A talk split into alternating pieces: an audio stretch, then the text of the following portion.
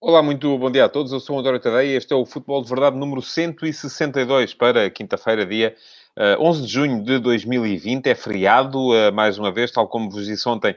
Um, passámos a fazer também aos feriados o Futebol de Verdade, porque havia jornada, e jornada importante na, na Liga Portuguesa e, uh, por isso mesmo também, Uh, cá estou hoje. O dia não está nada de especial. Estou aqui a olhar para a janela e a ver um dia muito, muito cinzento, pelo menos aqui na zona de Lisboa.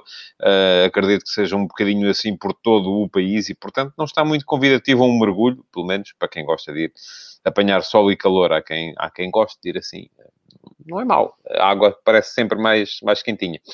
Mas, portanto, uh, é uma boa oportunidade para ficarem por aí a ver o futebol de verdade. São 20 minutinhos para passar em revista a atualidade desportiva e comentá-la uh, do futebol eh, em Portugal e no estrangeiro, sobretudo em Portugal hoje, embora uh, haja também hoje um, seja um dia importante, porque recomeça a Liga Espanhola e recomeça com o derby de Sevilha, um jogo interessante, importante para seguir e, sobretudo, um jogo uh, para quem está sequioso de futebol de alta qualidade uh, poder acompanhar. Ora bem, uh, eu hoje vou falar-vos, sobretudo, dos jogos do uh, Benfica e do Flóculo Porto de ontem.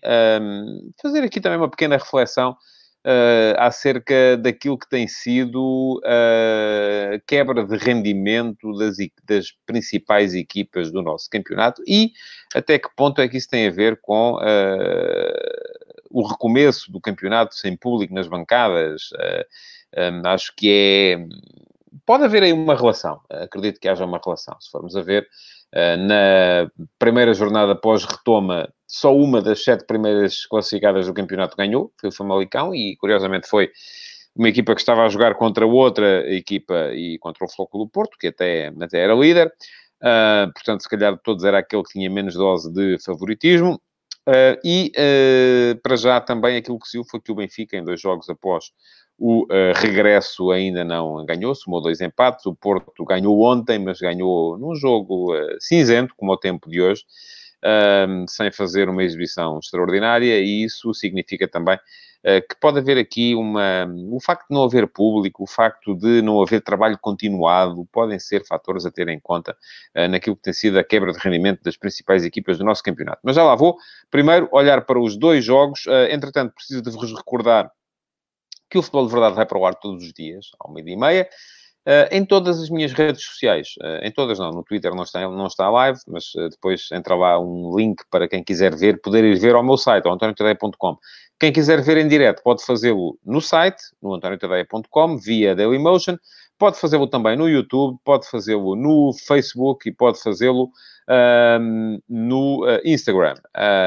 Nas quatro redes sociais. Há aqui uma pequena nuance eh, que tem a ver com o StreamYard, que é a plataforma em que fazemos as transmissões. Não dá para integrar aqui diretamente as perguntas que são feitas uh, e os comentários que são feitos via Instagram. Um, não é possível do ponto de vista técnico, mas, uh, de qualquer modo, fiquem descansados, porque todos aqueles que fazem comentários e que fazem perguntas durante os lives e depois também, depois de eu acabar, podem cá vir ainda assim e deixar perguntas nas caixas de comentários. Todas essas perguntas, incluindo as do Instagram, são uh, sujeitas a escrutínio e podem ser selecionadas para o Q&A, que vai para o ar no próximo sábado. Isto funciona, futebol de verdade, de segunda a sexta, ao meio-dia e meia, em direto, Uh, e depois o Q&A vai para o ar ao sábado, ao meio-dia e meia também, uh, com as melhores perguntas um, da semana e a minha resposta. Não tem que ser perguntas sobre os temas que eu estou a falar, tem que ser sobre futebol, eh, porque é disso que o futebol de verdade trata.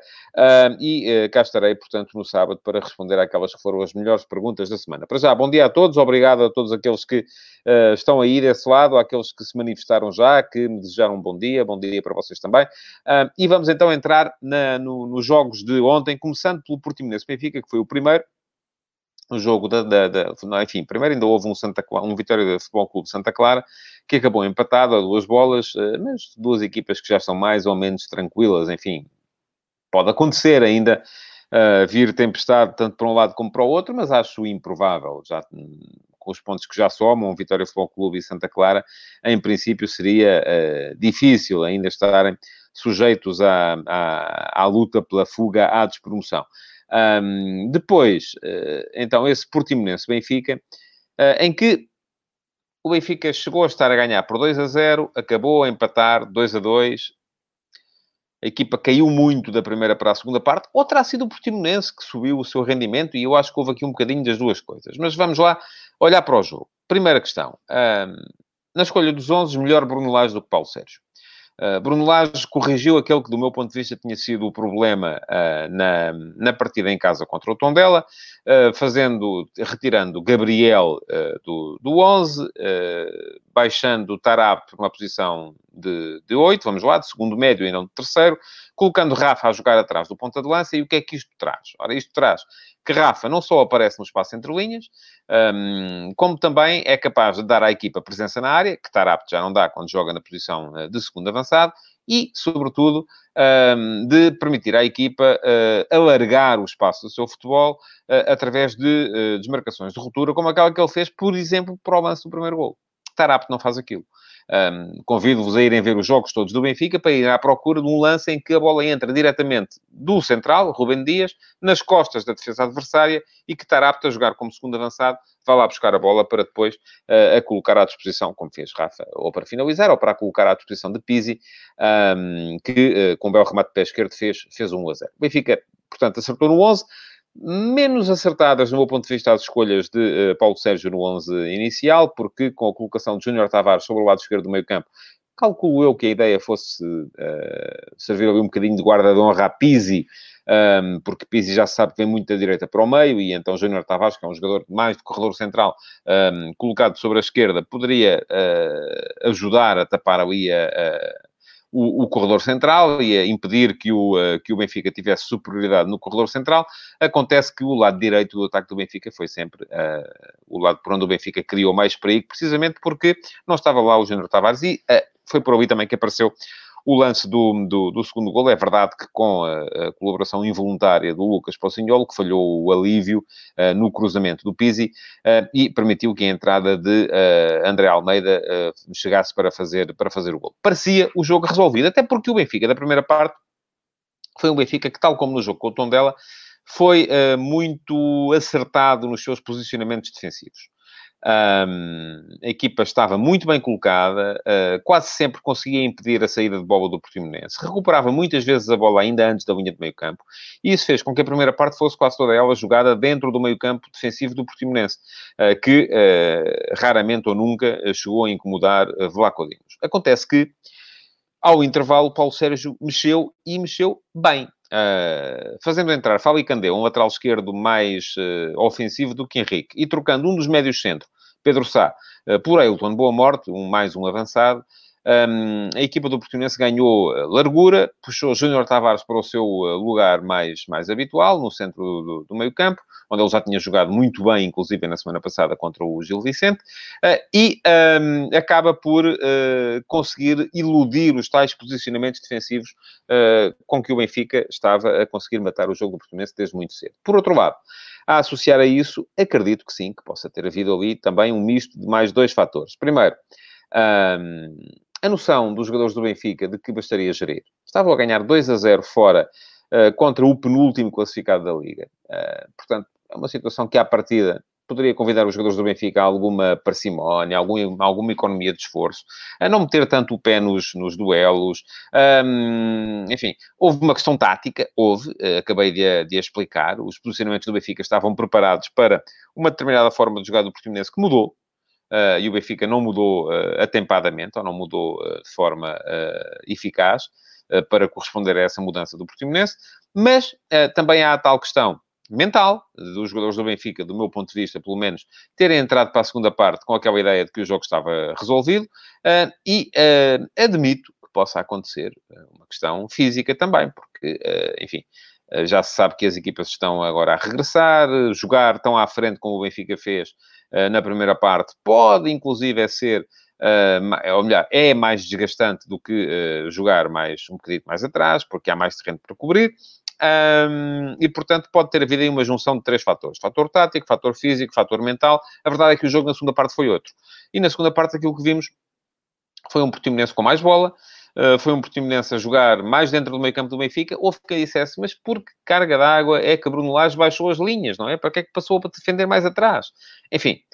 Uh, a equipa do Benfica não está sozinha em campo. Uh, aquilo que me parece a mim, eu não sei se houve uma ordem expressa de Bruno Lage para os jogadores a dizer vamos defender uh, 30 metros mais atrás. Não acredito. Uh, mas a questão é que, a partir do momento em que o Benfica consegue, em que o Portimonense consegue iludir melhor aquela primeira zona de pressão, o que acontece é que imediatamente o Benfica tem que defender mais atrás, não pode deixar a equipa lá à frente quando a equipa do Portimonense já passou a primeira zona de pressão. Uh, portanto, há aqui uh, uh, que ter em conta os dois, os dois lados da moeda, porque não, nenhum jogo tem só uma equipa, tem todos duas e às vezes três, quando a equipa de arbitragem é importante. Não aconteceu ontem, do meu ponto de vista, deixem-me só dizer-vos, acho que esteve bem Carlos Sistra a não assinalar aquela, uh, aquele pedido de grande penalidade por mão, uh, totalmente involuntária, do meu ponto de vista de Tarap, se é que a bola bate na mão, porque tenho mesmo dúvidas a esse respeito.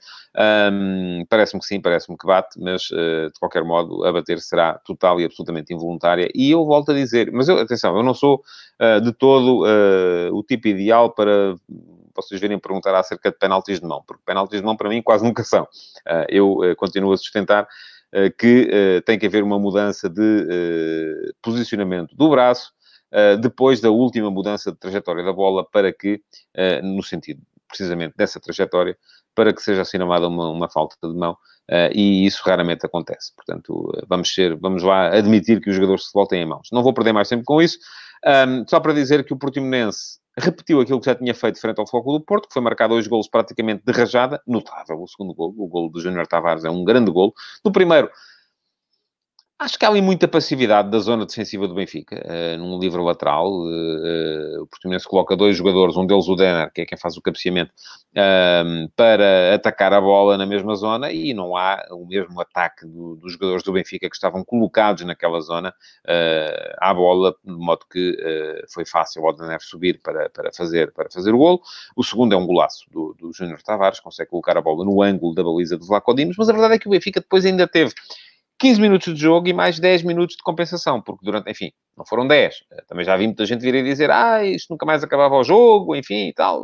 Bom, perfeitamente justificado a compensação que Carlos Xistra deu. Houve a lesão de Grimaldo, com a qual se perdeu muito tempo. Durante o período de compensação, houve mais uma lesão.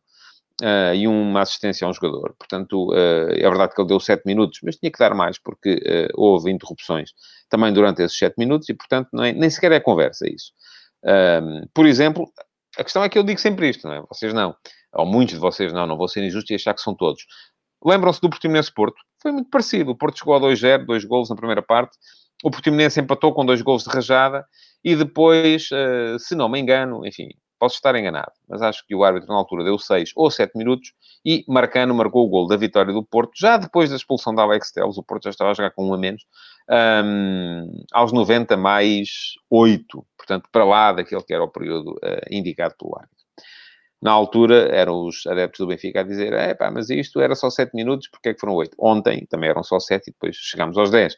Um, porque durante a compensação, naturalmente, há paragens. E se há paragens, têm que ser compensadas, porque senão era fácil, não é? A verdade é que o Benfica teve esses 15 minutos, teve depois mais 10 de compensação, e não foi só não ter conseguido marcar, foi não criou ocasiões de gol. Uh, Bruno Lage foi uh, colocando avançados, enfim, voltou a entrar o Diego Souza, que continuaram a ser um, relevante para o, para o futebol do Benfica.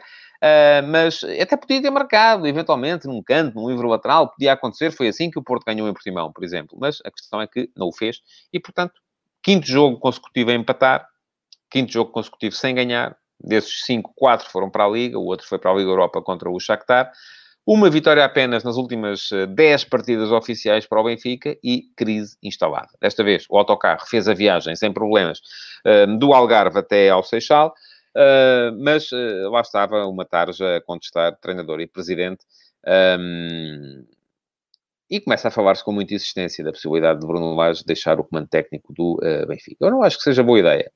vou já, já o disse e volto a, volto a dizê-lo. Sobretudo, não vejo que manobra de contorcionismo pode o Luís Felipe Vieira empreender agora para, uma semana depois de vir dizer que Lage é o treinador e é para ficar e vai continuar, ao fim de mais dois empates, de repente deixar cair esse mesmo, esse mesmo treinador. Não me parece que isso seja possível, não me parece sequer que essa seja a ideia do presidente do Benfica. Vieira sempre esteve ao lado dos seus, ou quase sempre, pelo menos até à última, Uh, e às vezes até com alguma casmurrice, como foi o caso com, com o Rio Vitória, por exemplo, com aquela história de que ia admiti-lo, mas depois viu a luz e então um, acabou por manter Vitória na, no lugar. Um, e para Vieira mudar de treinador, pelo menos desde que teve aquele episódio, uh, que foi quase uma epifania que Vieira teve com, com Fernando Santos, quando despediu Fernando Santos à primeira jornada do, do, do campeonato, Uh, pelo menos desde essa altura, eu acho que para Vieira mudar de treinador é preciso haver uma componente uh, de estratégia, de negócio, enfim. Eu acho que foi por isso que Jesus foi embora. Jesus foi embora do Benfica, porque o Benfica percebeu que uh, Jesus era tão chato, tão chato, tão chato, tão persistente na vontade de ter jogadores consagrados e jogadores que já eram caros à chegada e de montar a equipa com base nesses jogadores que não deixava espaço eh, para aquilo que era a componente fundamental do negócio do Benfica, que era uh, fazer subir os jogadores da formação ao, uh, ao 11 para depois poder vendê-los por valores avultados. Um, com Jesus isso era mais, mais difícil, o Benfica continuava a fazer vendas inflacionadas, mas, enfim, uma coisa é inflacionar uma venda de um jogador que se calhar vale 5 milhões, ou justificou 5 milhões e sai por 15. Outra coisa é inflacionar a venda de um jogador que justificaria 30, 40 milhões e sai por 100 ou 120. Um, e é isso que o Benfica está a fazer. Essa é a componente fundamental do negócio para o Benfica neste momento. Claro que uh, eu hoje, no último passo, uh, escrevi sobre isso, escrevi sobre aquilo que é o negócio do Benfica.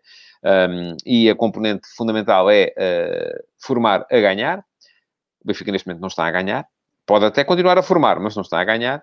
E se não ganhar, a coisa fica mais difícil. Mas eu acho que é sempre mais fácil para quem toma as decisões, para a administração da SAD, achar que se passa de um empate para uma vitória uh, do que mudar radicalmente de política, como aconteceria uh, se de repente o Benfica voltasse ao, ao tempo em que uh, investia mais em, em muitos jogadores. Porque agora até podem dizer, então, mas o Benfica continuou, gastou 20 milhões em um, De Tomás, gastou mais 20 milhões em Weigl, portanto o Benfica continua a, a comprar os jogadores uh, uh, valiosos, a investir muito em jogadores já consagrados. É verdade. Mas uh, depois também... E ontem, atenção, há aqui uma espécie de contraciclo. Se olharmos para aquilo que foi o 11 do Benfica de ontem, uh, eu creio que só lá estava Rubem Dias da formação. O próprio Ferro estava fora, porque entrou Jardel, depois acabou por entrar Ferro por ilusão de Jardel. Uh, mas há aqui uma espécie de inversão de paradigma, porque de repente o próprio Bruno Lage um, começa a achar que precisa de meter os mais experientes para conseguir ganhar. Não foi assim que ganhou no ano passado. Um, não sei, não estou dentro da cabeça do treinador do Benfica. A verdade é que aquilo que eu, em que eu acredito é que Laje só sai se quiser. Uh, e que uh, ele me pareceu ontem na conferência de imprensa, não sei se foi fruto da tal conversa com o Luís Filipe Vieira antes do jogo, em que os dois foram, foram uh, ver o mar, um, mas aquilo que me pareceu foi que uh, o, o, Bruno Lage pareceu ontem mais convencido uh, na, no seu trabalho do que uh, estava, por exemplo, na conferência de, nas conferências de imprensa antes e depois do jogo com o Tondela. Não sei se houve alguma um, segurança extra que Vieira tenha dado ao Lage, mas aquilo em que eu acredito é que o Benfica vai continuar com este treinador, pelo menos até ao final da época, e depois se verá. O campeonato não está perdido, atenção. É verdade, o Porto isolou-se, mais uma vez, na frente do campeonato. Fê-lo com uma vitória justa contra o Marítimo, mas não brilhante também. Uh, se formos a ver, uh, o Porto uh, marcou, marcou cedo, chegou à vantagem logo aos 6 minutos, gol de Corona, mais uma vez o melhor da equipa. é um tesouro que o Porto tem ali, eu acho isso, e ainda ontem estava a recordar-me uh, de algumas conversas com alguns amigos que são adeptos uh, portistas, uns portistas, outros benfiquistas, outros sportinguistas, mas uh, à chegada de Corona eu fiquei logo impressionado com, com o jogador. Um, Perguntou-me o Alder Correia se é o melhor jogador desta liga. Vamos deixar a liga chegar um bocadinho mais à frente para perceber isso, mas sim, estará lá com certeza na, na no lote. Um, mas eu desde o início fiquei muito impressionado com o Corona na altura, era uma altura em que Gaetan brilhava a grande altura no Benfica e eu, a mim, inclusive, parecia-me que Corona podia ser tão bom uh, como Gaetan, ou ter tanta influência na Liga Portuguesa como Gaetan. Uh, e isso veio a, veio a, a verificar-se verdadeiro. Mas depois, aquilo que o Porto mostrou daí para a frente foi, do meu ponto de vista, pouco. Um Porto também em gestão, a tentar uh, gerir o resultado. Podia-lhe ter corrido mal. Se olharmos aí para a frente, enfim, ah, o Marítimo tem duas ocasiões em que podia ter marcado. Uh, eventualmente três, se contarmos aquele cabeceamento de Chadas aos 90 mais 2 minutos. que, enfim, já não daria grandes oportunidades ao Porto para, para regressar ao jogo. mas na primeira parte tem um cabeceamento de Joel Taga que o, que o Marchesin defendeu muito bem e tem uma finalização do, do japonês Maeda após um cruzamento largo da direita, ele aparece ao segundo posto do lado esquerdo, mas o remate sai ao lado. São duas uh, semi-ocasiões, uh, ou três semi-ocasiões. Podia perfeitamente o Marítimo ter marcado. O Porto também teve situações para, para marcar, e um minuto antes desta finalização de Bruno Chadas, aos 90 mais 2, o uh, jovem Fábio Vieira, que estreou mais um uh, miúdo estreado na equipa do Porto, um, esteve mesmo à beira de marcar o 2 a 0, que acabaria ali com o jogo. Foi Nanu quem safou a bola em cima da linha, mas o jogo foi sempre muito dividido, daí para a frente. Um, se formos a ver e olhamos para a estatística, uh, o Porto teve sete remates na área e o Marítimo também. Um, pronto, a posse de bola foi favorável ao Porto, 60-40. Se formos olhar para remates enquadrados com a baliza, uh, o Marítimo só fez um, na verdade, que foi aquele tal cabeceamento de Joel Tiger uh, que Marchesine eh, defendeu, mas teve situações para finalizar em que podia ter feito melhor. O Porto teve oito remates enquadrados e, portanto, a superioridade do Porto a justificar perfeitamente a vitória final no jogo, mas uh, uma vitória que a mim, pelo menos, não me convenceu. Eu acho que o Porto vai ter que jogar mais se quer manter-se a ao abrigo da, da, de uma eventual melhoria de forma do, do, do Benfica. Um, e isto leva-me à, à, tal uh, conclusão uh, e ao aspecto que eu uh, enunciei quando comecei este, este direto, que é o que é que se passa com as equipas do topo da tabela. Porque se formos a ver, na jornada anterior, das sete primeiras, só uma ganhou, que foi o Famalicão, ganhou ao, ao, ao Porto, ainda por cima. Uh, vamos ver agora, uh, bem, enfim, o Famalicão voltou a ganhar, é verdade, mas uh, no jogo com o, com o Gil Vicente. Mas depois vamos ver, o Benfica empatou com o Portimonense e o Porto sofreu ou, ou, manteve o jogo com o Marítimo em aberto mesmo até a final. E o que é que isto também me diz? Também diz-me duas coisas, e acho que há aqui dois fatores que podem ser tidos em conta, e vou já terminar, mas queria dizer isto antes de acabar. Primeiro, a questão do público. Um, é mais fácil aos jogadores de equipas que não estão habituados a jogar com muito público viverem com esta situação de ambiente quase uh, esterilizado nos estádios, um, do que é aos jogadores que estão habituados a ter o público a puxar por eles. Quem está habituado a jogar com, com grandes ambientes uh, estranha mais jogar num estádio vazio do que quem está habituado a jogar com 600, 700 mil pessoas. Uh, e, portanto, isso uh, acaba por ser um fator a promover o equilíbrio. Mas eu acredito mais até, inclusive, num outro fator, que é, eu acho que a grande diferença que se faz entre as equipas grandes e as outras tem a ver com a qualidade de trabalho e a continuidade na qualidade de trabalho. Ora, o facto de, uh, dos campeonatos terem sido parados e de estarmos todos mais ou menos em, em pré-época, um, significa que não está ainda a ser feita essa grande diferença. Poderá eventualmente ser feita lá mais para o final da liga e veremos se isso vai acontecer ou não. Uh, quando a, qualidade do trabalho tiver quantidade suficiente para que uh, se marque então essa diferença entre grandes e pequenos. Um, veremos com o decorrer do campeonato se isso vai acontecer ou não, ou se o fator fundamental tem mesmo a ver com o, com o público, não só a influência do público nos jogadores, mas também a influência do público nos árbitros, porque ela existe, e há estudos que provam isso mesmo. Um, e isso poderá levar-nos a um final de liga atípico, aliás, já está a levar-nos a uma ponta final de liga atípica. Um, veremos se uh, vai, é para continuar ou não. E pronto, vamos então pôr um ponto final no futebol de verdade de hoje. Amanhã cá estarei mais uma vez uh, para a última edição da semana do futebol de verdade. Para já, aquilo que me resta é agradecer-vos por terem estado aí desse lado, pedir-vos para colocar o vosso like no uh, vídeo de hoje e também para o comentarem, deixarem perguntas e partilharem, para que os vossos amigos também possam ver o futebol de verdade em qualquer que seja a rede social que preferem para uh, estar em contacto com o mundo que vos rodeia. Muito obrigado por terem estado aí e até amanhã. Futebol de Verdade, em direto de segunda a sexta-feira, às 12h30